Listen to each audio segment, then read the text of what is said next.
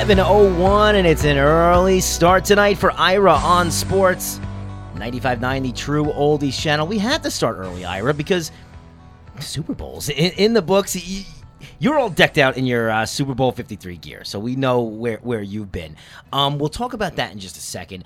Huge show on tap. Alex Reimer from WEEI in uh, Boston is going to join us. Tell us a little bit about Alex if we're not familiar, right? Well, Alex has been uh, a staple in the Boston radio. We had him on a few months ago, and was was after the World Series and talked about the Red Sox and the Dodgers. So he's uh, he's been write, a writer. He's a writer in terms of the Boston Globe and been on radio for years in Boston. And he's a up and coming sportscaster. Everyone knows knows about him. Boston. He definitely has a, a pulse on the Boston scene. You know, being from New York, how do you like this stat? If you're a four month old baby in Boston You've seen more championships than a 45 year old man who follows the Mets, the Jets, and the Knicks. And also, if you're if you're if you're awful. it's awful. And if you're a Los Angeles fan right now, in the space of a few months, you saw your Dodgers lose in the World Series to the Red Sox, and you just saw your football team lose to the Patriots. It's not, and it's and very similar teams because the Rams are the shiny pieces. They have the great young players, the Gurley, the Mm-hmm. Best golf defensive player in the league. best defensive player, and similar to the the Dodgers having uh, Machado, having Kershaw, all that other stuff, all the celebrities, the same thing, and then they lose both, and it's very similar way in terms of and and the, what happened in the baseball was that uh, bats came, you know, they, they at the end of this, JD Martinez started really playing better at that final game, and sort of Brady that last drive. So it's like the stars came out on that final drive to win it. Do you think it was a little bit of a weird week in a sense that, for me, a lot of the um, Super Bowl got overshadowed by things happening in the NBA and just other, you know. The, the Saints whole scandal, which these guys won't shut up about, and you know stuff in the NBA. For me, it was a little bit of a weird week, and ratings are down for the Super Bowl, and I think maybe that's a contributing factor. Well, I think there's always noise about a Super Bowl. Um, I think ratings. Uh, there's so many people. The ratings are so high anyway that it's hard to, to tell if weather's good somewhere else um, and how the game was. The game was tight and competitive, uh, but there is certainly noise around this. I mean, I love the Super Bowl because it does bring in people that don't watch sports. I mean, you're, if you're going to watch sports one day a week, that one day a year, it's going to be the Super Bowl. What were your friends? You know, you're in LA a lot. Were people there as excited as they would be in a city like Boston? I mean, because you know what, Bo- you know, a city like Boston, they're going to shut down the streets, and everyone is watching this. Do you think that people in LA kind of had the same sentiment? Clearly not. I mean, they don't even get excited. There's the level of excitement on sports. It's just that I think LA is a great sports town, but it's not something that it, because it's so spread out that it just doesn't gravitate in terms of a common pool. And there's so many people that don't care about sports there. The casual people just don't follow it that much. Yeah, no, I understand that. And we're going to talk uh, plenty more about this Super Bowl. We're going to talk with Alex Reimer. Like I said, we've also got uh, crazy stuff happening in basketball. I'm a Knicks fan, and I'm excited. We'll talk about that. But first, Ira, you're all decked out in your Super Bowl gear. We know that you were in Atlanta yesterday, taking it all in. But let's start. This isn't your first rodeo at a Super Bowl. You've been there before. Let's talk about that. Well, I've been to 50 NBA Finals games and 50 World Series games, but not as many Super Bowls. But I, this is my fi- this is my fifth Super Bowl, and my first one was I went to the Steelers beat the Cardinals in Tampa, and uh, that was Ben's first Super Bowl. That was a great sec- Super Bowl. second Super Bowl. That was a great Super Bowl. Great Super Bowl, and I, the it's funny, funny thing about that game was at halftime I sat in the club section around the. I got a great deal on a ticket on Saturday. The prices actually fell. There were no Arizona fans at the game. The Steeler fans had already bought their tickets, and I, I was able to get a steal on a ticket. And um, I, I remember I was sitting behind, in front of Alec Baldwin, Stephen Baldwin, and Billy Baldwin. I went out when I came back. They're standing, and the, and the second half is starting, and they would not move. And I was like, guys, you really have to move. I know you're celebrities, I know you're stars, but I got to get to my seat. And Snoop Dogg was there. I took a Snoop Dogg wanted me to take a picture with, with of his family, so I took a picture. They took a picture of me. Jim Furyk, the golfer, was there. I took a picture of him. I was just taking pictures with the stars. So that was that excitement of that game, and of course the Steelers won. I went to the Saints Colts Super Bowl in Miami. Uh, the weird thing about that game is that I- another really good Super Bowl. it was a good Super Bowl. The funny thing about that is at halftime, if everyone remembers, the Saints had um, an onside kick to Sean start Payton, yeah, to start to the second out. half. Yep. Well, I was in the bathroom and it was locked. The bathroom door, you could not, nobody could get out. And it was one of those things where I wasn't concerned because I knew that the people in there, whatever happens, like there were a lot of big guys in there, they were going to knock that door down. Like if there's ever a person not to be locked in a bathroom, but I did miss the start of that half, and and that was the most weird. iconic iconic moment of, of the game. game. Yes. and it, the, weird thing is that I upgraded. I had bought a ticket through a, a broker of mine that I knew, and then when I went there, I could. Uh, this guy said I can upgrade your ticket for not that much, and I I sort of trust the guy, but didn't trust the guy. And then I said I don't know. I was going back and forth, and then I finally bought the ticket, paid for the upgrade, and then you have to wait for like 45 minutes to an hour to go through the line to go through security. And during that whole time, I'm nervous. I make a mistake. When finally it, it said go, you know, it goes through. Then he told me the broker said you got to call me and apologize for doubting and I was like, this is the best call I've ever made. so I like that. And then I was at the uh, Packers Steelers Super Bowl in Dallas, which was the crazy Super Bowl game where they yeah. had seats at 8,000 seats that uh, they built for the game uh, for temporary that the sheriff's office or the county, the buildings department in Dallas said were not suitable for the game. And so people who bought these tickets couldn't have them. The NFL was out buying tickets from scalpers, craziest game in the world. And luckily for me, I was given a ticket to that game. I, I was, I helped someone sell some tickets and then I was given that. And then the last game I went to was the Seahawks Broncos game, the crazy game in New York. And that pricing wise, was nuts because that was when everyone said $10,000 to get in, the most expensive Super Bowl of all time. But then the weather was horrendous mm-hmm. and the weather became so bad. And then so the prices went way, way down because it was going to be, we're going to have a blizzard, we're going to have a storm. And the night before the Super Bowl, I went to like a party, it was like negative 10. But the day of the game, it was beautiful, nice. It was, it's like 60 degrees. But then the next day they had uh, 15 inches of snow. Mm-hmm. So it was like a crazy game where we, I was able to buy at the real low level for that. It's 708. You're listening to Ira on Sports. This is 95.9, the true oldies channel of Mike Balsamo, recapping Ira's adventures at the Super Bowl. And you had an adventure yesterday. Ira, you did something that I would never do. If I'm going even just a staycation down the block, I need every detail ironed out.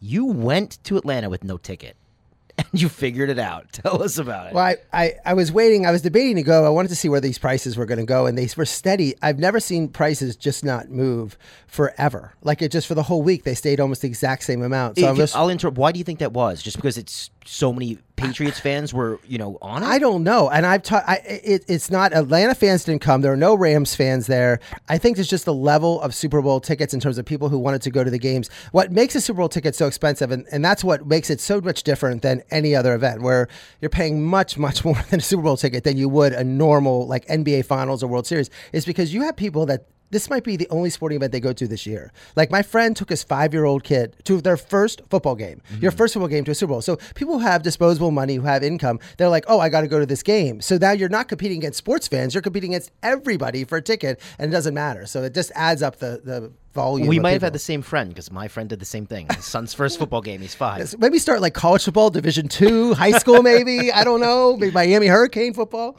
Um, so I decided to go at the last minute and then and, and flew there on the day of the game. And I, the smart thing to do is go to where all the brokers are there at the Westin Hotel. So I knew where the brokers were hanging out.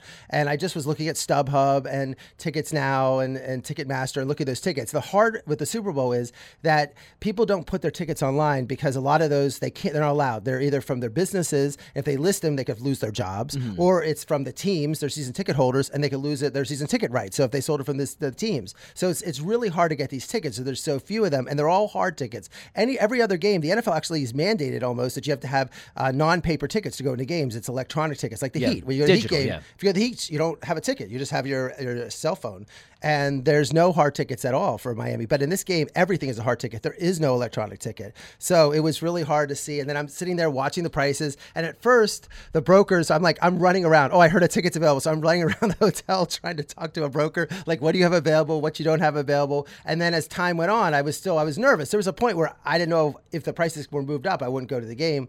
But then they sort of just went by around 12 o'clock, they went down a little bit further. And uh, the brokers then realized, I don't know, then the brokers started talking talking to me. So it was like at one point I'm chasing the brokers and I'm they know somewhere I'm sitting and there's not many buyers out there and they started coming to me and I'm talking to them and I was able to get this one ticket as an upper level ticket, sort of on the five yard line. Um, and but the guy didn't have like he didn't have cash. He wanted cash, so I had to go through a credit card. But then I had to pay someone else to run the credit card through for their company. It was real complicated, but it worked. And uh, and and and the one thing when you ever buy a ticket like that, you're always you're always thankful when it says go when you get to the stadium and actually get it's in because I've, I've been burned by tickets before. Oh, so I'm you're always sure. nervous. But I have too, and I this don't buy broker as was, as I mean, I, there were like eight brokers who knew this ticket. They, they, they if, if you look at, the, if you see someone that you're not used to, I've seen this broker before, so I'm familiar. Like they're not selling bad tickets. And there's a zillion holograms. This ticket has like five holograms on it. There's other things that you can look for in a ticket. I mean, still you don't know because they could counterfeit it. And, and on the street, there was people outside selling tickets all the time, and probably almost all of them were fake tickets. So it was, it was risky business. It was definitely it was definitely uh, very exciting, and it was weird. At what happened around two or three, two o'clock, right before I bought the ticket, the uh, the great tickets started falling in price a lot. The fifty yard line low levels. So there's a point in the game where everything sort of converged, but I wasn't willing to go even higher to get that better ticket. I was this was sort of a little out of my range even then to get this one, so I just took that, and and I, I wanted to be in the stadium. It was Brady's. Two things is that mainly because it's Brady's, I felt it was iconic to be at that game. Is sixth Super Bowl, and it was cool to be there. So I wanted to make sure I get in there. You were at someone else's sixth championship too, weren't you? Well, Michael Jordan. So I, we could talk about that now or, or later. But the interesting thing is, yes, I was at in Utah when Michael Jordan won, and it was so I've been. I don't know how many people in this country have ever been to have both Michael Jordan sixth and Tom Brady sixth. It was a little different. I mean, he was in Utah winning it uh, on a post. There was very few Bulls fans at that game, whereas Brady won it almost virtually with most of the stadium being for him, and and there were a lot of people. When uh, I just remember when the Bulls after he won. Uh, they had a small celebration on the court and then everybody sort of left and then they went back to the hotel at this marriott and i just i'll never forget jordan coming to the hotel and he went up the top of the escape hatch of the of the of the bus stood up and he had a cigar and the trophy. And you just see the silhouette of the classic jordan silhouette with the with the uh, cigar the trophy ha- just himself holding it in the air and there's like this light. And i couldn't get a good picture of it because just the lighting was so bad but i'll just i'll never forget that. And it was great. I mean it was certainly it was different in terms of they're both six. There's been debate today on talk radio who is the better jordan or, or brady completely different sports. Yeah, it's and not a real debate. and real debate. And they've also come from different perspectives. I mean jordan was one of the top players drafted even though in high school he was cut whereas brady came in the league as a as a late late round draft pick one of the last people taken in the draft and but it was tremendous and and I just they're both they're comparable in terms of their excellence and their and what I like is if we're going to rate people who's great you got to be great during the regular season and also be great in the in the playoffs and win Super Bowls and both did that so that's why they are considered the greatest of all time. Uh, tell me about you know. You're an atmosphere guy, so am I. I love going to live sports for that reason. That when it's a big game, fans know it. So I can imagine the Super Bowl is just insane as far as the atmosphere getting to the stadium and around it is. So tell us about that. Well, I like this one. I was surprised. I don't like Super Bowls a lot. The ones I've been before are very corporate, very suits. A lot of people who have tickets to or who just have to go because they work for the advertising companies. But in this game, most people were fans. So I like the fact that when I got to the game, it was neat. Atlanta was fantastic. There's so many friendly people. You landed the plane and there were like 100 people like, welcome to Atlanta, welcome to Atlanta. And everyone was nice. And at the hotel, there were so many people guiding you around. Everybody was friendly. It was very, I thought that was cool. I like the fact that there were a lot of Patriot fans. Like, I love being at the hotel where the action is. Like, I, I want to Oh, be there. I want to see everyone walk around, talk. Now, I wore my Steeler stuff, which I normally do. And I couldn't believe how many other people also were Steeler fans. Like, people were like, they were Eagle fans and were their Eagle. This was a game that if you weren't a, a Rams fans or a Patriot fan, you could actually wear what you're support. It's like the Pro Bowl. You're No, wearing yeah, or the draft, uh, the NBA, Yeah. NFL draft.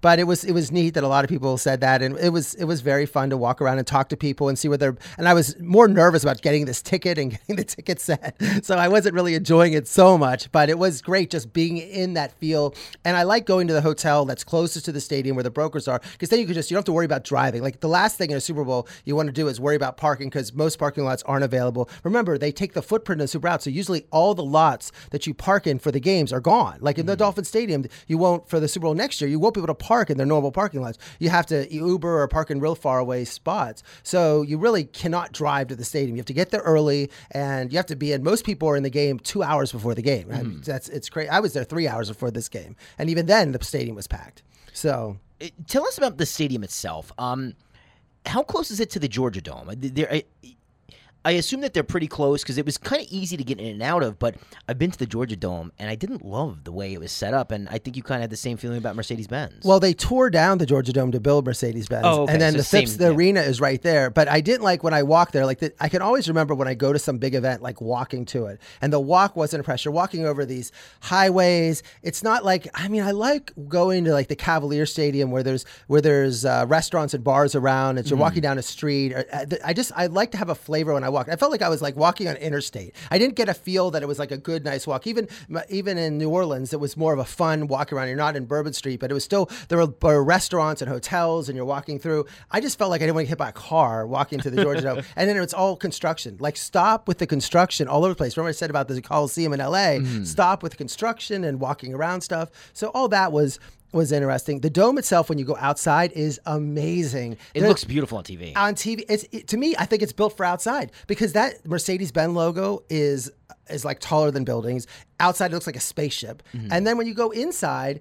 Oh, the interesting thing, the security is amazing. Not only do you have to go through an outer, outer level security, they actually have two more levels. Even if you got through, they keep checking your ticket. It was like going to like the White House or some place Yeah. because they're always checking your ticket, always checking. And remember, you're not in the stadium; you're just in the perimeter of the stadium. So you check your bags and you go through. They check your ticket, then you check your ticket again, and another check t- ticket. That's why I've you never have- done that, yeah. That's why you have to get there so early. Because but the lines weren't that bad because I I usually get there early enough, and we were there. And uh, then we got in the stadium, and I wasn't impressed with it. And I was impressed that it's a it's an amazing stadium, but it's so brand new. It was just built, um, concrete floors. The ceiling's not finished. Uh, it doesn't have the impression like I'm comparing it to the AT and T Stadium in Dallas. How just it's like amazing, blows your mind away. This just seems like the Georgia Dome, but bigger and. Um, the Georgia Dome under was underwhelming, anyways. it was yeah right and, and and like they tried like in Ford Field like have windows on one side so you could see Atlanta but it was really like a small little window. Um, the stadium was I'm not saying it was terrible. And I was in the club section but I was in the lower section, the upper. It just didn't seem. I was very crowded to walk around. I hate that in stadiums where Yeah, you me too. literally cannot walk. There's times when you're like hurrying to go and you there was there was not enough bathrooms. You couldn't walk around and the food selection was poor. So and also the merchandise like when people are going to the Super Bowl they are buying everything. They're just You're buying right, stuff. yeah. You got to have It's more the booths. capital, right? You yeah. got to have. I mean, I bought more pins and shirts. Everybody's calling you to buy stuff, but they didn't really have enough of that stuff there, and it was just hard. The lines were so long. I just, it has to be. I, I wasn't impressed with that aspect of it, and, and the seat is like this this plastic that looked like it was going to break at any second. Um, I liked sitting up high because I could see where the game was. I wasn't bad with my binoculars having the angle, but also the scoreboard is it's um it's round. No other stadium has that where the it's the scoreboard is in the middle and you look up at the scoreboard and you can see like these panels. So it was pretty cool from all sides. You can see it. But where you, most people sit in the stadium, they can't see the roof. I know they open the roof for the first part of the game, but nobody in the stadium can see that. It's only a small when they say open the roof. It's only a small little hole, even smaller than in Cowboys Stadium. So it's really not like the roof is open. It's weird. They say it's open, but you don't feel like it's open.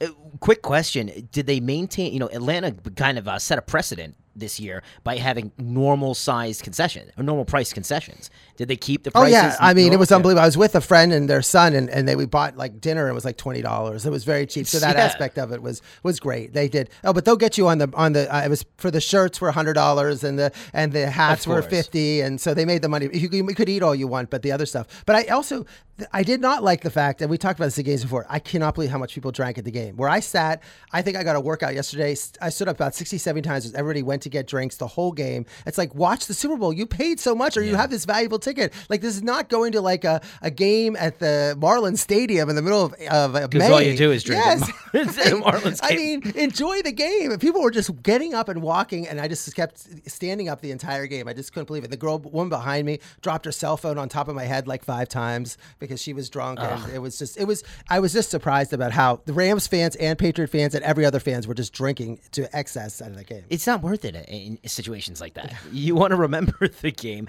This is Ira on Sports. It's 720. This is 95.9, the true oldies channel. I'm Mike Balsamo. Okay, so let's get into it. Pre-game, you know, Ira, they started on TV around uh, 7 a.m., it felt like, with, with the pre-game festivities. What was it like being there? Well, I, the weird thing about the Super Bowl and why some of these games start out slowly is because um, they, they, there's so much time they have to have for the America Beautiful, the national anthem. So the teams are out there, and I've seen the Patriots do their warm-ups before, but it got so discombobulated because like Brady was just standing around because they have to do their individual drills and they do their team drills, and then there's so many camera people on and so many other interview requests, and it just gets messed up. Both teams have that problem, and I've hmm. seen that in other Super Bowls too. And then they they're on the field so much earlier for the national anthem, so it's just because they have the two national anthems and other things they're doing and announcements. It gets it's a very difficult game, and also the halftime is longer because they have the halftime show. Yeah. So they play every other game is one way, and this was completely different. You know what? I, I never thought about it, but now it makes sense why they say being at multiple Super Bowls makes a difference. The Patriots were ready for this. They've done this nine times. They know exactly what pregame is going to be like. They know what halftime is going to be like. I don't think there's a single player on the Rams who'd ever experienced that. What's interesting is when you go when you have the championship games and everything. When you have the championship games, you have uh, your the home teams are familiar because they do it all the time. But the visiting teams don't have the media around them like they do. Hmm. In this game, you're playing in a game where where you're not in your comfort zone of your own home stadium, but also you have people all around you. So it just becomes a problem with all the interview requests. There's stuff on the field. There's so much stuff on the field. They can't even do their drills when the game starts. Let's talk about the game itself. You know, a lot of people really didn't like this Super Bowl. They they didn't like the defensive um the the defensive battle. I loved it. I love I love a, a you know two-handed shutout in baseball where it's a pitcher's duel. I don't need to see points and runs to be excited.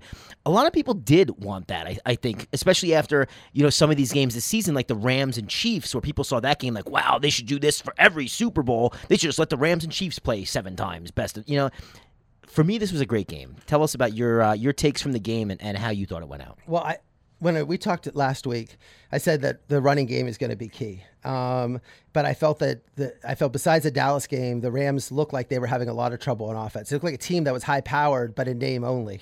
I mean, this is a team that was that 33, 34, 35, 38, 33, 23, 39, 29, 35, and then two losses, 36 and 54. I mean, they, they 35 and a loss, then they had 36 and 54.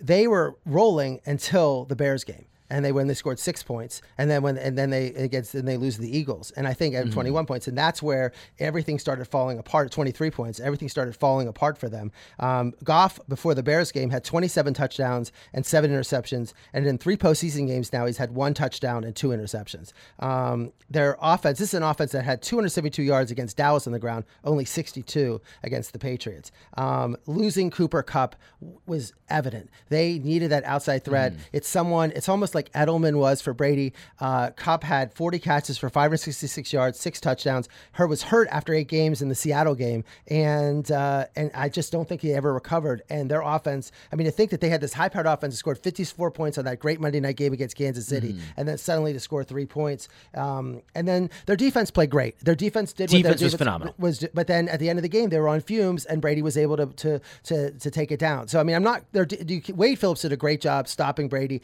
enough to win. Should have won that game with the offense. You hold the had. Patriots to 13 points, you should win the game. Yes. You hold any team to 13 points in this NFL, you should win the game. You know what? To me, there was really only one drive where Jared Goff looked like he knew what he was doing. He completed a nice pass to Brandin Cooks. Other than that, he looked like a second year player, you know, or third year player. He didn't look like the guy we you know we'd seen all season for the Rams. Sean McVay too wa- was uh, you know a deer in the headlights eh, for a lot of that game. He admitted Bill Belichick outcoached him. And I respect that from Sean McVay saying that, but yeah, Goff didn't look the same. That that whole Rams offense just didn't look good. Right. Uh, Jared Goff uh, was off, uh, uh, uh, use that term, but um, he was not mobile. He did not make good decisions in terms of that's why he got sacked, and he also just the passing. His he was not crisp at all throwing the ball. Now there's a, did he have a cut on his hand? Did he not have a cut on his hand? What Who happened to him? But he made horrendous passes. He didn't make he made bad decisions, bad passes. Uh, played per- terribly. It was a terrible game. I mean, really, it was. A, and comparing what Nick Foles did last year, I mean, this is what I sort of what people expected Foles to do in the pressure of that game. That's why I still we talked about Foles. I like a guy that can come up in that Super Bowl and play like how Foles played.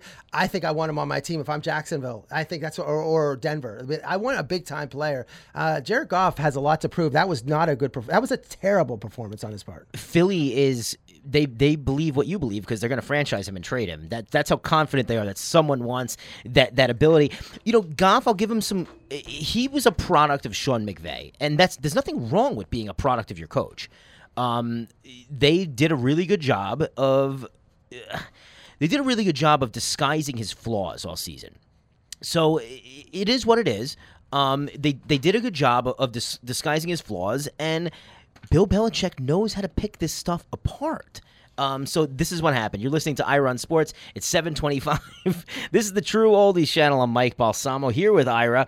Um, you know what's funny to me, Ira? The four top offenses in the league met in the uh, met in the co- uh, conference finals, which you don't see that often. They say it's a defensive league.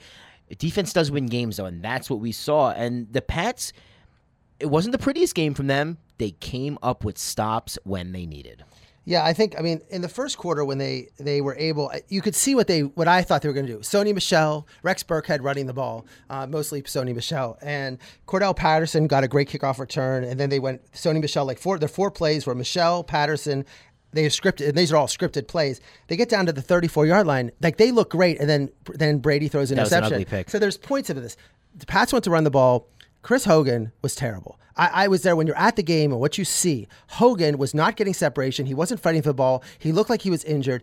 I think if the Patriots had, that's why they brought Josh Gordon in. If they would have an outside receiving threat, they don't need Randy Moss, but just someone. If say they had Juju Smith Schuster on that team, I mean, just another wide receiver that would help so much because Hogan did not catch the ball the entire game. They targeted him six times zero catches, and it wasn't all Brady's fault. Hogan just could not get open. That's a very good point, and you don't see on TV because they're only showing you who the pa- pass is getting thrown to. When you're there, you can see, wow, this guy is just blanketed by by a D back. So the Rams get the ball back, and and Gurley ran. So finally, the question is, what's what's Gurley going to do in this game? He had a run for two yards. Goff was then rushed out of the pocket and then incomplete, and they threw another incompletion pass. So you're starting to see that on the first tray, they the Rams could not run the ball. Goff was getting flustered, running out of the pocket, and he wasn't throwing good passes. So they could take advantage of the interception. So they punt it back to the Patriots, who get it on the 12th. The Rams punter was great. I mean, the punting was just first of all the longest punt in Super Bowl history. He had a heck of a lot of punts. Yes, he was he was phenomenal, and that's when again the Pats come down. They converted to Edelman for 11 yards on a first down, and uh, and then they had it was interesting. They threw it to Burkhead. Remember that play? And I know the media hasn't talked about it that much, but then they had an unnecessary roughness on Robey, the guy that did the Yeah. penalty, and I thought that was It I was, such a makeup call. It was such a makeup call from a game before for a team that he wasn't even playing. It's like they just called unnecessary roughness on a tackle. Ira, I thought it was immediately. I was just like, "What a weird makeup call!" I mean, it was for running his mouth all week and for committing the and for committing them. It was it was just on Burkhead. It was just a normal tackle on a guy, and they called unnecessary roughness. And they got completions to Burkhead and Gronkowski. They got down to the 33, and then it was weird. They got down to the 33, and then Burkhead runs for two yards, and then they throw again deep to Hogan. Hogan doesn't catch it, and then they run on third and eight with James White, who's not even the runner on that, that weird. That was the weirdest call of the that was the weirdest call, and then they don't, and then they just missed the field goal. So it was like, what a mess. So they, so here they've gone down twice. So interception, they should be up 14 nothing, I think, because the Rams aren't doing anything. The Rams get the ball back, so they miss the field goal. You think, okay, now the Rams are going to show what it's made of. They come back, they they they absolutely don't do anything. Another third and out, um, and they I thought they were going to try a fake punt like they did against New Orleans, and I think the Patriots Mm. then snuffed. That's where the coaching came in. They were very well aware of everything the Rams were, Absolutely. were going to do. And then the Pats get the ball on their their 19 yard line. Michel runs for four yards. They throw to Edelman for 25. Bra- that's the series that Brady fumbled the ball. Now that could have been a key play when he fumbled right on the 50 yard line, and I thought that was. a Mm. I screamed when he did it. Oh my god! but then, and the one thing is the Patriots did they completed a lot. It was second and nine. They completed a pass to Gronk, and then on third and like uh, third and uh, uh, nine, they completed to Edelman, but it was short enough that they had to then go. Um, they had to go punt and. Had the Patriots have been in nine Super Bowls, they only scored three points in nine Super Bowls in the first quarter, and they out, but they out yardaged them 113 to 29. But that game again, this is like we talked about the Saints game. It's like, boy, the Rams get off these slow starts. That was a chance to really come and, and take advantage of them. Uh, no, I, I thought that too. And you know, one of I, I I'm friends with a professional handicapper. That's all he does for a living. Is, is he's a gambler, and he said his lock was that the Rams would get the ball first. Patriots 22 of 25 times on the road or neutral site have def- have um have decided to uh, to kick. The Rams, if they win the toss, they should be taking the ball because what Brady does on the first drive, all playoffs, and what he does normally, he's going to take nine minutes off the clock and get seven. They had two chances and they didn't get anything. It was a very weird first quarter, right? Right. And then the Rams get the ball again in the second quarter. They go three and out. Um, it was interesting. Goff had a pass deflected that he was lucky that I mean he's getting he's a tall guy. Should not be getting his passes deflected like Brees or someone else. Mm-hmm. He got his passes deflected, and I thought McCourty could have stolen that, could have got the interception on He that. should that hit him right in the hands. It hit him in the hands, was deflected, the ball was coming out. But then the Pats get the ball back. Um, again, third and one, short pass Edelman for 25 yards. And then, but on third and nine, they threw to Gronk for four yards and they settled for that 48 yard field goal. So they, again, I, you know, they're moving, they're in the, they're in the um, Rams field position every single possession and just were getting three points in that. Uh, the Rams come back.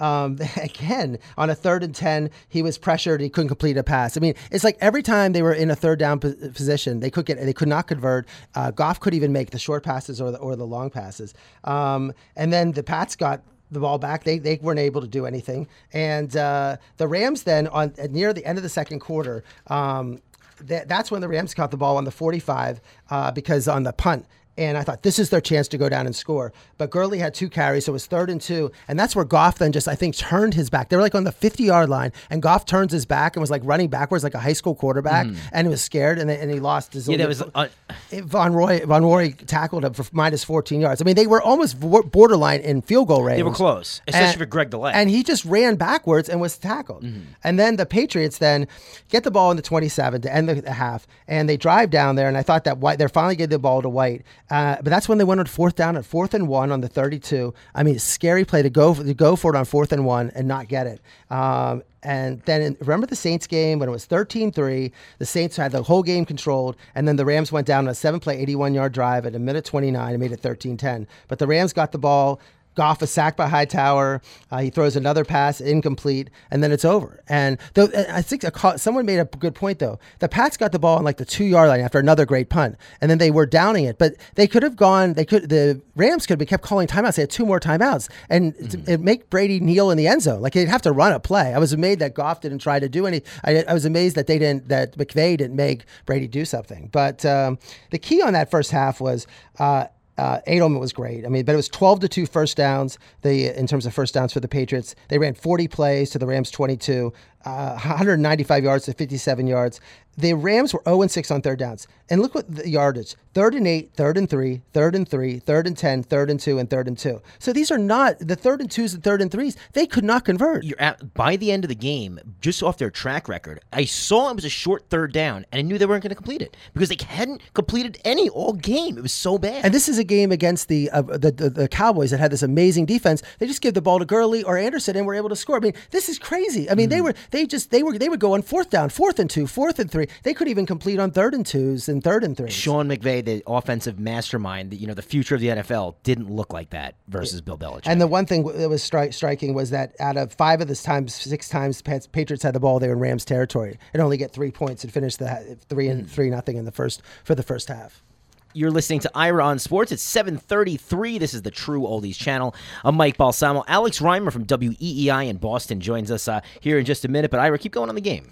Yeah, I mean, again, the Rams deferred it, um, and to start the second half, they Goff throws the ball. It was dropped by Hightower. I thought that was another interception they could have had, but I, it was right in his hands. But then Chung got hurt on the next play, so now Patrick Chung, who's a def- greatest your best defender, player, best yeah. player, he's out. And you're thinking, wow, what's going to happen there? But then um, they couldn't. The Patriots couldn't drive, but they again. But the Rams get the ball again. The, the punting was crucial because the Rams get the ball on the two the two yard line, and again. Goff can't do anything. Goff, they were afraid at that point, I think, to have Goff try any plays whatsoever. Um, and then the Rams drive on. They started the Rams had a drive on the 23. Anderson ran for a first down. Goff to Cooks for 15 yards. And the play of the game was on first and 10 on the on the New England 29 yard line. Cooks was wide open. I'm sitting in that end zone. Cooks got that ball. He was standing there. He was so wide open. And Goff, first of all, didn't see him and threw a wounded duck. I mean, the ball just was fluttering in the air. It was terrible. It was awful. And that was a terrible. They settled for a field goal. And then the Pats drove down on. They had. Um, uh, they got the ball back, but again, they couldn't complete on third down. So I mean, it ended up three three at the end of the third qu- quarter. But the the Patriots were dominating. I mean, they had 272 yards, the Rams 124.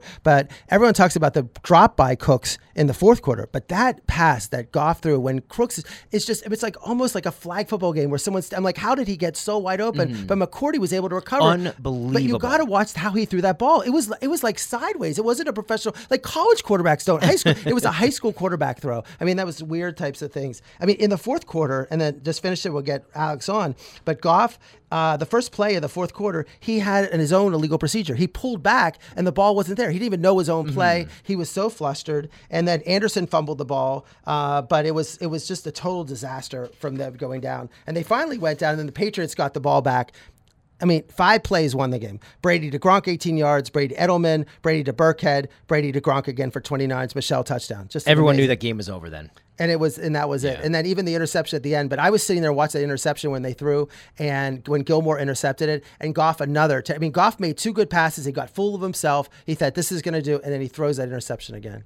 I think it's time to bring in Alex Reimer uh, from WEEI Radio in Boston, contributor to Forbes, uh, Boston Magazine, SB Nation, Boston Herald. You know him before. He's a good friend of the show here. Alex, thank you so much for joining us, man. I'm such a good friend. Uh, it's Reimer, but that's all right, guys. And I'm, I'm only EI full time now, but what good to be back. Reimer, see, we've got a, a, hockey goalie down here, and he goes by Reimer with the same spelling. So that, he's my long lost. He's my long lost cousin. Yes. So tell me a little bit about the atmosphere. Like Boston must have been. I mean, I know you guys only win uh, championships in sports like every four months, so th- this is not right. like exactly something new to you guys. But how? What was the feeling going on in New England today? The feeling in New England. Um, I think people are uh, really enjoying and really did enjoy this Patriots run. I understand how cheesy it sounds nationally for Brady and Belichick even to pull the nobody believed in us card.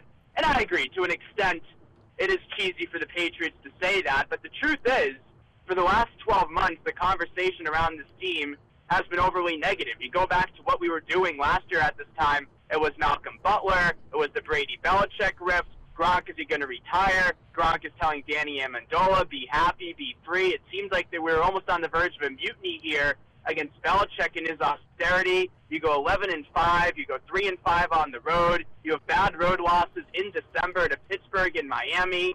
And uh, really, into the playoffs, guys, I did not think the Patriots would be here. I think few people did. They played their best football in January and last night. So I think people are overjoyed because, A, you never know if this is going to be the last one. And B, I, I don't think I think very few people thought they were going to be here. I, I, I certainly didn't. You know, Alex, I think you're spot on with that. Uh, uh, I mean, I think 95% of people who know the NFL were looking at the Patriots like they don't really have a chance this year. I knew in the first quarter of the Chargers game that this was the same old Patriots that was going to roll through pretty much anybody. I picked you guys to win uh, yesterday, and, and, that did come come true. Let's talk for a second. Uh, you know, not about so much the game, but you know, down here in, in South Florida, we got a big hire in Brian Flores. It was announced uh, like literally 14 minutes after the game ended. Tell us a little bit about what we should be expecting from uh, from Brian Flores here as our new Dolphins head coach. Well, the thing is, we don't really know much about him. I mean, he was not really available to the media much this year. He actually was not the Patriots' defensive coordinator. He was the linebackers coach. He was the de facto coordinator, but did not hold the official title. Um, you know, this defense for a lot of the year was not great. You know, especially on the road. Guys like Brandon Bolden, you remember that Dolphins game, were running all over them. Uh, they took it to another level in the playoffs, and this Super Bowl, I wrote it today uh, I think is one of Belichick's best game plans, if not his best game plan. And Flores deserves a lot of credit for that as well. I'm sure. I mean, you're just talking about a defense that really just adapted week to week. I mean, what they did with the Rams was they made Jared Goff into a pocket passer. They were betting that he wouldn't be able to beat them, and he didn't. They played a lot of dime. Goff against the dime went six for 16, three sacks, one interception. And, you know, they were sending five guys, six guys on the interception. That was a great play call by Flores, the all out blitz. Goff has Harmon in his face, tosses up an easy interception to, the, to Stephon Gilmore. Uh, you know, really outside of Gilmore and Trey Flowers, this defense does not have really any players in their prime who are all that well regarded. Uh, Hightower turned back the clock, had a huge, huge Super Bowl as well. Um, so yeah, I mean, what do you got up for us?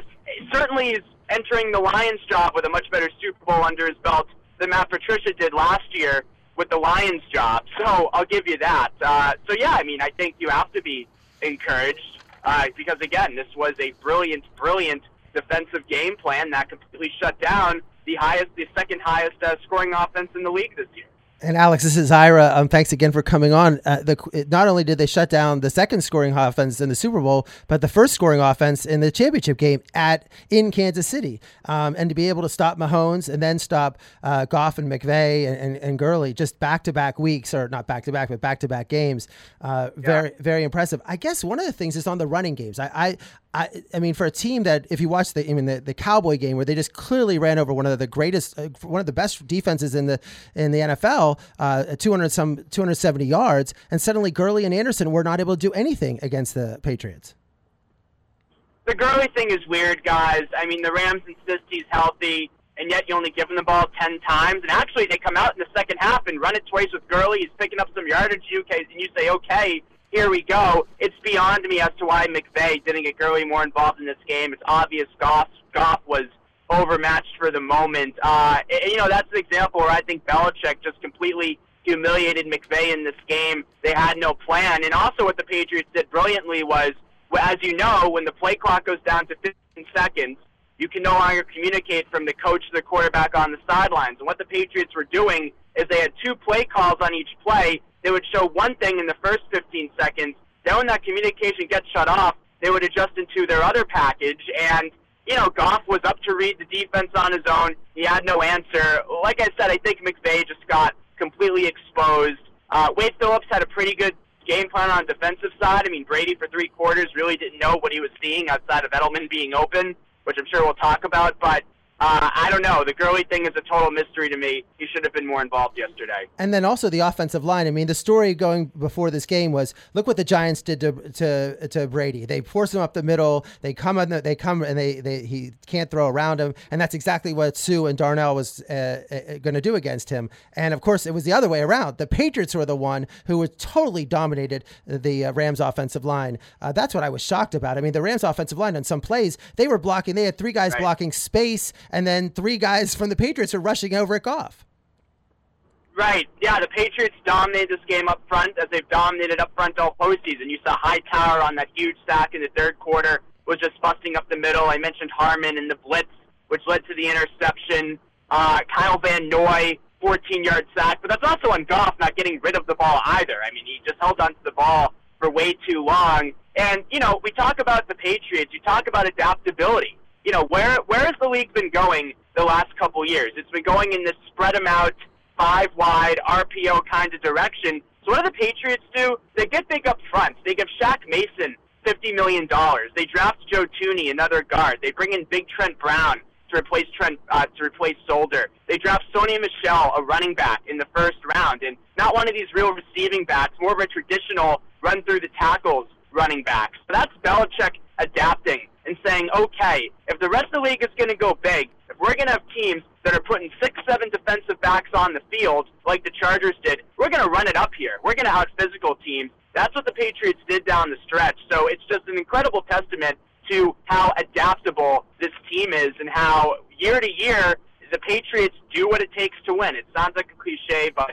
certainly was true this year and, and last night. But also, I mean, the one thing about Hogan having six targets, no catches, and I was at the, you know, he didn't seem to get any separation at all. And I thought on some of the plays, I don't think he even fought hard to get the ball. The fact that, that Brady was able to win this game without having a deep threat at all, I'm not talking Randy Moss, we're talking about anybody. That's why they brought in Josh Gordon. Right. Um, I mean, that has to be a priority for the Patriots next year to get somebody that's going to stretch the field and catch the ball. But it was truly amazing that Edelman was able to have such a great game that he had, uh, considering there was no deep threat in the game yeah, the receiving core was bad all year. Certainly outside of Edelman, they had nothing going last night. Obviously, as you mentioned, um, you know, it's it's amazing. You watch these games, and Edelman is wide open all the time, and you say, why don't teams cover Edelman? But yeah, I think it's time for us to give credit to the player. And Romo mentioned this last night. You know, Wade Phillips tried a couple things. They tried to matchup Edelman man to man, whether it was Talib or Peters, he beat them, or Nickell Robey-Coleman, he beat them. If you try to play the zone on Edelman, he has too much space to operate. Just one click move, he fakes right, goes left, or vice versa. He, he just he just needs a few seconds of separation, and that's it. I mean, this was the Julian Edelman game. This was his trademark game, and you know it couldn't have ended any better way for the Patriots. The final touchdown drive. What do you have? Brady to Gronk on a linebacker, first down. braided Edelman over the middle, 13 yards, easy pitch and catch. Burkhead in the flat, and then maybe the last time we ever see it, Brady to Gronk. Once again, Gronk is matched up with a linebacker uh, in the middle of the field, beats Littleton to get to the goal line. Great throw. So, you know, the Patriots are right. Had nothing going on the outside, but with Edelman and Gronk in the middle, it was more than enough to win last night. Um, do you think was there ever a chance the Patriots on that final drive? I mean, they lined up like they were going to go on fourth and one, and then they brought the field goal unit in. Was there ever a chance they were actually going to go for it on fourth and one on that play when they're up 10-3? No, I mean I think they were just looking to maybe catch the Rams off sides, and that's the right move. I mean, you win the field goal, you ice the game, so I had no issue with that call. Wow. Also, we were talking earlier about just the atmosphere of the Super Bowl. Um, I know that there, there's definitely the Patriots had a lot more experience, but I mean, I've go to a lot of games, so I'm there, and you see there's a standard routine, whatever stadium you go to, how many minutes you have, what the teams go out. But the Super Bowl, it's completely different. There's so there's so many people on the field. The routine is messed up. The timing is different. There's cameras everywhere. The, people I, I, saw where the the Rams were trying to run plays, and a bunch of cameramen like wandered right in the middle of the field, and and I thought one of the players ran into them. Uh, it's just totally different. And the Patriots, Brady's seen it, been there, done that. Do you think where do you think that experience level would have happened, knowing and also the halftime being much longer than it is? There's only a 15 minute during the regular season, and this halftime can run almost 25 minutes in the Super Bowl. Um, what about the experience level in a game like this when it's pretty tight uh, for the advantage for the uh, Patriots? I think it only helps. It only helps. And as I mentioned, I mean, Goff and the Rams were just completely overmatched. I mean, Jared Goff, I don't know, guys, if I'm the Rams, what you do going forward. I think he signed for another year at affordable money so I guess you keep him. But, you know, past week five this season, Goff was 17th in the league in quarterback rating, and once he lost Cooper Kupp in the slot in December, you know, he really was not effective statistically. So you look at this game. Listen, the Patriots were not great either. This was three to three in the, in the fourth quarter. Uh, you know, this wasn't safe by any stretch of the imagination. Brady was confused, but it just never seemed like the Rams we're going to come close to winning this game. And you were talking about it before I got on the air. You know, the two plays to Brandin Cooks in the third quarter, he's wide open in the end zone. That's entirely on Goff. He took way too long to get the ball to him. And as you mentioned, it was a wobbly pass anyway. Uh, the last one actually Cooks dropped. That's on him. But outside of those two bursts, there was nothing even open for the Rams down the field. Even like every play was was a struggle. So uh, Goff to me just completely looked like a deer in the headlights. As I mentioned, the Patriots turned him into a pocket passer, gave him these exotic looks, and he just had no idea what to do with it. And it didn't get any better throughout the game. And going forward, I mean, the question is, I mean, clearly Belichick's going to be back next year, but you're confident that Brady's going to be back and be the quarterback, or is he going to surprise us a month from now and say he's done? No chance. Yeah, I don't know how many more times he has to say it. I mean, he said it about approximately 88 times, I'd say, over the last uh, couple weeks about his plans. Brady is coming back in 2019. Uh, yeah, I don't, I don't think he's going anywhere. I think him and Belichick are in a really good place right now. I do, and I think Brady was more jubilant uh, about that guy. That's my Google map. Uh, but I, but, but I, but I think okay, sorry, but I, I think Brady uh, to wrap that up is uh, is is locked in right now. He's loving this. I think he enjoyed the Super Bowl run more than the other. Um, yeah, I don't think he's going anywhere. I do think you know as. from a different standpoint, Gronk is probably out. Uh, for for me, I think that Gronk, this is a perfect sail away for him. He doesn't seem that interested anymore. He's a shell of himself from five years ago. What do you think about Gronk? Oh. What do I think about Gronk? Uh, I've been wavering about this the last couple weeks. I keep going back and forth, but I think he hangs it up as well. He had an answer earlier last week um, about just the physical toll that playing the NFL takes, saying you get hit in the head 50 times and you're expected to get up the next day and practice like nothing is going on. It's For him to get ready mentally and physically. So, listen, I think Gronk has gotten the most out of his body. He's had nine surgeries since 2009, multiple back operations. He's working every day with an acting coach who learned in Sports Illustrated last week. so he has his eyes set on things beyond football. Uh, I think Gronk is done. I do. And Brady, in terms of, I was there for Kobe's last game in LA, and, and it's and it's now Brady has this town as his town, and he's this athlete there that is going to be just remembered in, in, the iconic of all time, sort of in, in, many ways, like Kobe and Magic are in L.A. Uh, for that. Just be outside of uh, uh, outside of New England, the idea of the greatest of all time, but inside, uh, it's just like this. I mean, during that one drive when he was throwing and the fans were chanting Brady, Brady, it was almost like you were at a boxing match and they were chanting his name and willing his way to go there. Um, his legend now is, I mean, it was already sealed probably a decade ago, but just talk about the legend of Tom Brady in Boston and what people feel about him. They, uh, how do people feel about him? They, they love him. I mean, he, he's a, he's a god. He, he's a sorry guys, that's my map again. I'm getting off. Uh, he's he's a god. He's a god around here.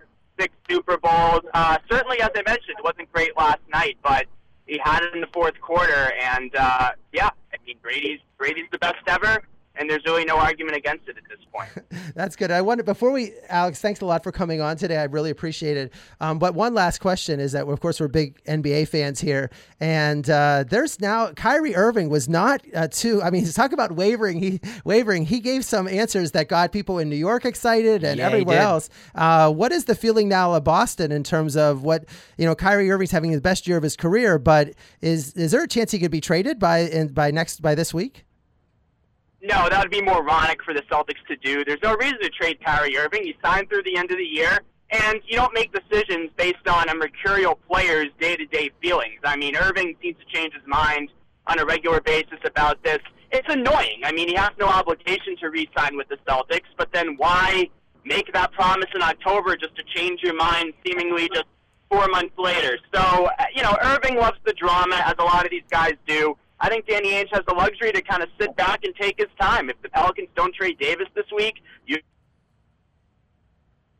Harry earn more million dollars than anybody else out there. So ignore the noise, trust the process.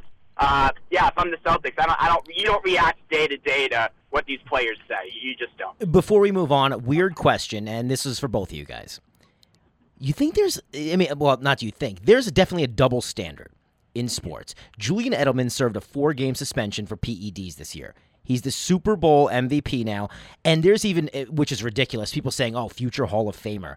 There's no backlash on Julian Edelman for getting busted for PEDs. Yet a baseball player is basically, you know, dead to rights as far as Hall of Fame and just public view is. Why do you think that is? In football, it's not a problem, Alex, but uh, here here in baseball, it's really a big issue this storyline to me is I don't I don't want to belittle you for asking the question, but this storyline to me is like I don't know, 20 years late, uh, 30 years late. I mean, yeah, there's a double standard, and why is there a double standard? Look at the physical punishment. I mean, look at what these guys go through on a weekly. Does that justify them doing steroids and cheating though? Non-guaranteed. Con- I'm sorry. Does that justify them cheating and doing steroids? Just because it's a physical well, toll, every single well, player has a physical toll. Collisions to the, you take 100 collisions to the head, have a non-guaranteed contract, and you know see if you don't try to get ahead. I think a lot of these guys use. I think that's the reality. Uh, so that's why it's the double standard. I, I, tell you the truth, I don't think a lot of guys use because they do get tested for it. Uh, they're all using the same risks. Um, so you, well, listen. So only like five guys get suspended per year. So you only think five guys in the NFL are using, or are they beating the test? Maybe maybe it's both. I think more than five guys are doing it, but I don't think a lot of guys are doing it like baseball was at that point when they had 238 guys uh, on, on, the Miller well, how are they making it through the seasons then? These guys maybe painkillers, uh, natural ways to do it. well, that's better. hey, and listen, it's it's not cheating according to their rules, and that's what I'm talking about. Breaking the rules, and now they're talking about future Hall of Famer and Super Bowl MVP. Hey, we are about out of time. Alex Reimer uh, he's the long lost brother of uh, long lost brother of our goalie here, yeah. uh, Reimer. Uh, we appreciate you so much for coming by WEEI Radio in Boston. Also contributor to Forbes, Boston Magazine, SB Nation, and the Boston Herald. Thank you so much for dropping by Ira on Sports. You're always welcome. Um, sure. I crazy week for basketball fans. Kristaps Porzingis is is a guy who I can't say that I loved as a player I mean, I love his skill set. You don't find seven three guys who can who can shoot and play the way he does, but he didn't seem to like New York, and he's out of here. Well, I think it was a. I think people look at trades and who's going to win a trade, and I think that sometimes both teams can win. Uh, the Knicks uh, drafted Porzingis. He turned it out to be a great draft pick. He's played well for them. Uh, he's a different type of player. He's tall, seven two, shoots threes, handles the ball, uh, gets rebounds, blocks shots. Um, but he didn't seem to like playing in New York. Did not seem to embrace the whole New York everything about it. Did not like the team. Didn't like the different management structures. Didn't like the different coaches they had. Just was not comfortable. I don't think he was going to sign long term with the Knicks. And I think the Knicks are looking, saying, "Look, we need to have we need to have superstars. And they were able to trade Porzingis and just literally clear cap space. They traded him their contracts and they were able to clear their cap space for the next uh, for next year to sign two major free agents. When you have Kawhi Leonard from Toronto, you have Kyrie Irving from Boston, you have Kevin Durant, and maybe even trading for Anthony Davis. And that's what Knicks are looking for. The Knicks were saying they got Dennis Smith Jr. in return, possibly someone good. But the Knicks have a bunch of young players, but they really are going after these big free agents. They wanted to bring two in. They knew that they had cap room for one. Now that gives them two free agents, and that's why they made that trade. If you had to give it a percentage, what are the odds of Kevin Durant coming to New York? What would you What would you give it? I think it's like twenty percent. I think it's it's small, but there might be a way. He's made some weird decisions. I think he's going to stay in Golden State. I think it's a perfect spot for him. I think he could win five more titles there and go down as one of the greatest players of all time. I think, and they also make money. And but I I think it's they're taking a huge risk. I mean, this trade doesn't make sense if they're going to get Kemba Walker and Jimmy Butler. This trade only makes sense if they get these upper level, those four upper level superstars. This is a big risk, but it's a risk that they feel like they needed to make because they're going to lose Porzingis anyway. No, I totally agree. As, as a Knick fan, and you know, uh, being from New York, I think it's very polarizing topic. Some people are like, "Well, we just gave away the unicorn." I don't think he was a unicorn. And if he doesn't want to play for you, it doesn't matter how good he is. So now we've got at least the flexibility to do what the Knicks need to do. I think it's a great day to be a Knicks fan, you, you know, rolling through with this. Anthony Davis would be a big piece.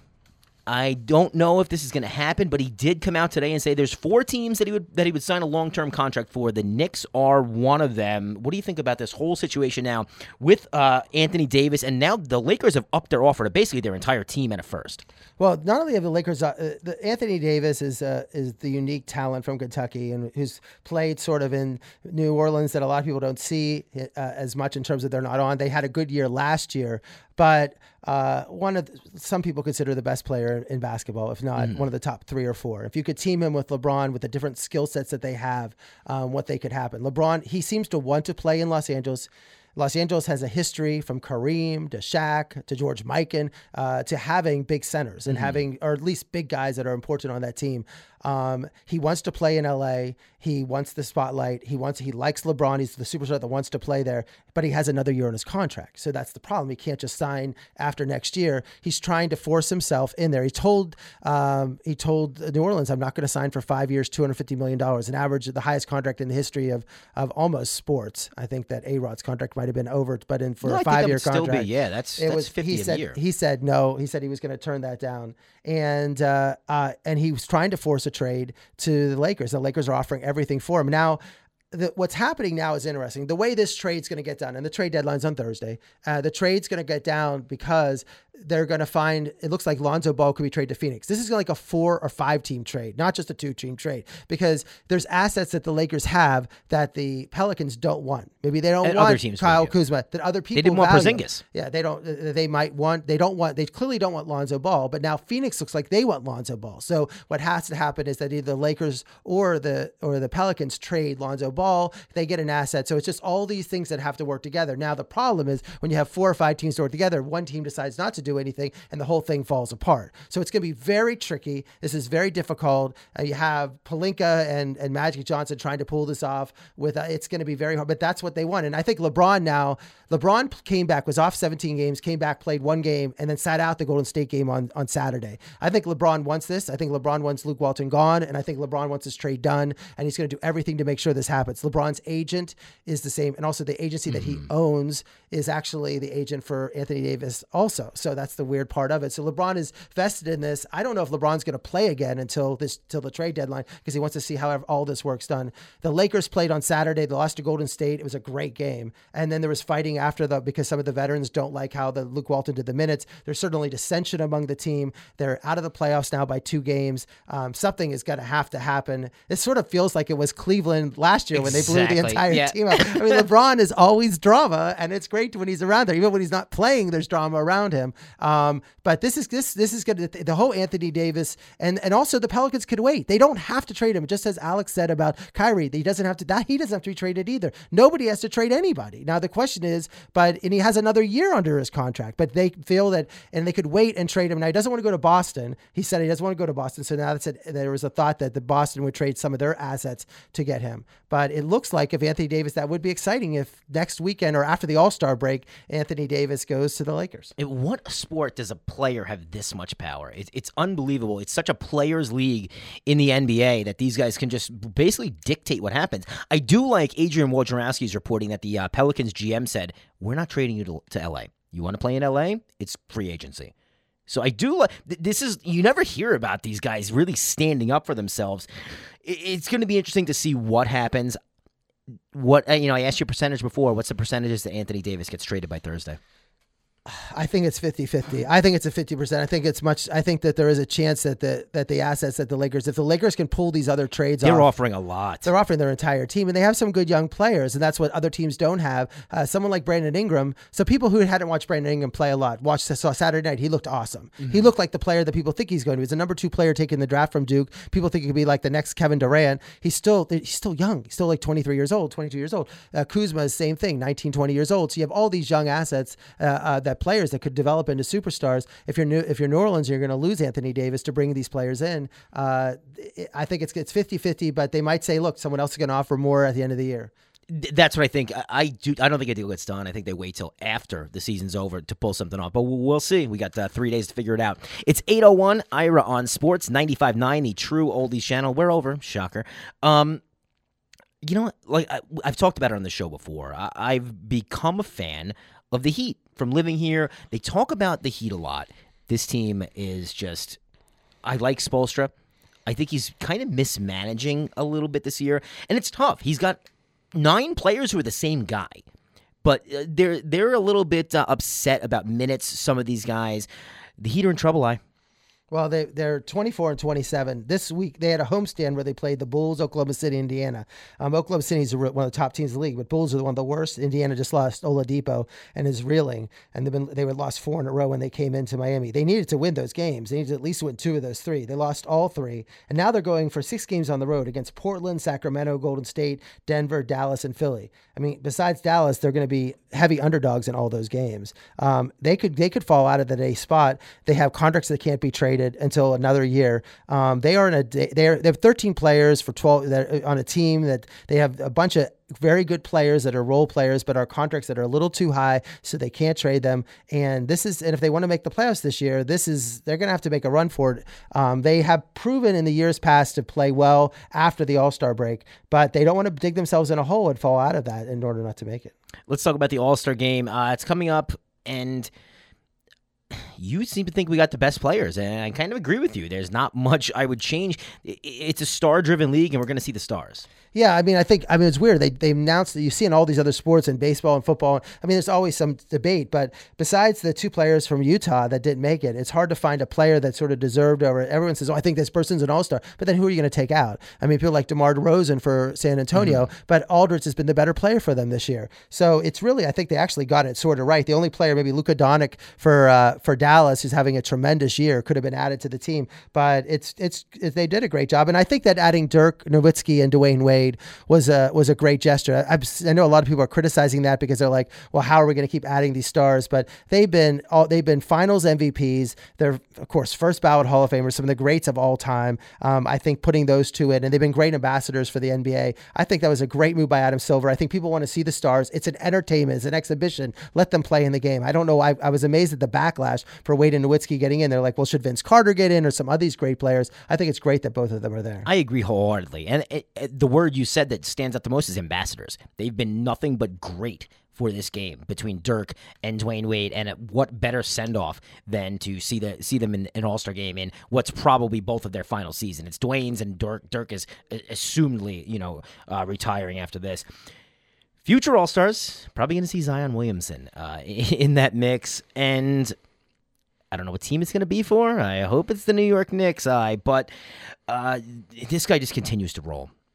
Well, I think I think Zion Williamson, as much as I've been high on him when I saw him this summer in an exhibition game, he's playing better now. I think he's improving, which is really scary because he is now defensively, he's just playing better defensively. He his handle, he had these fast breaks. He played St. John's, they won by 30.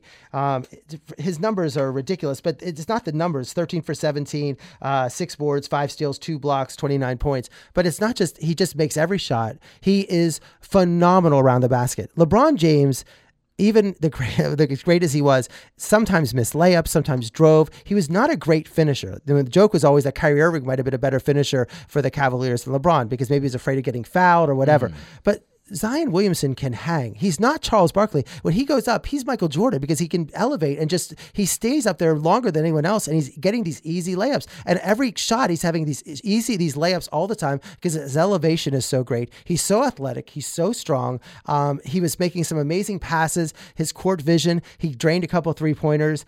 Um, and I like the fact is that I've been watching. I've watched every single one of his games, and each game he seems to be getting better and better and better. And the enthusiasm is still there. The diving after the floor, the hustle. If he gets burnt on a play, he doesn't let the guy just go. He go. He tries to block the shot. Um, just a tremendous player. And they play Virginia on Saturday night. Duke does, and that, that should be a tremendous game. I mean, I'm wondering how the, the what they're going to if they're going to put Duke as an underdog in that game. I think it's very hard to do it. They were only a two point favorite when they played them at Duke, but at Virginia it might be. I, I'd be shocked if Duke's an underdog. But Virginia's third in the country. Duke's two in the country. So that should be a great game on Saturday night. Before we wrap this up, um, I had my own little Super Bowl before the Super Bowl. Uh, everyone knows my favorite uh, golfer is Jupiter resident Rickie Fowler. Interesting win. I mean, he went in with guns blazing, and then the 11th hole was just something you very rarely see a triple bogey on some weird golf technicalities. But my man, Rickie, takes it down. Well, winning the Phoenix Open, I mean, the field was pretty weak. I mean, that it wasn't it wasn't as strong. Um, a lot of the top golfers weren't there, but I mean, Justin Thomas finished third at 14 under. So, and then Bubba was there at fourth, uh, at, finished fourth with 12 under. Um, I was at the game, so I didn't see the whole final round. But um, look, Rickie's going to compete in the Honda Classic. He's got the summer. He's playing well. Um, this could be the year he starts winning majors, and and uh, we're going to mm. see. This is, I mean, it's interesting. There's a lot, as we talked about last year. There's a lot of good young golfers, and uh, it's the, that's what makes these tournaments so great. Is you have the best competing against each other, um, especially these top tournaments, Players Championship coming up, Masters coming up we are just about out of time. Ira, so coming off a week where you went to the Super Bowl, what are you doing this week? Um, I'm not sure. We'll have to, I, the Super Bowl was so much. I will figure something. I'll figure somewhere to go. Maybe some college basketball this week or a pro basketball game. But uh, it was great. I love being at the Super Bowl. It was a tremendous experience, and it was great. to be Like I said, we're out of time. I want to thank Alex Reimer from WEEI in Boston for stopping by. On behalf of Ira, I'm Mike. We'll talk next Monday night. Ira on Sports.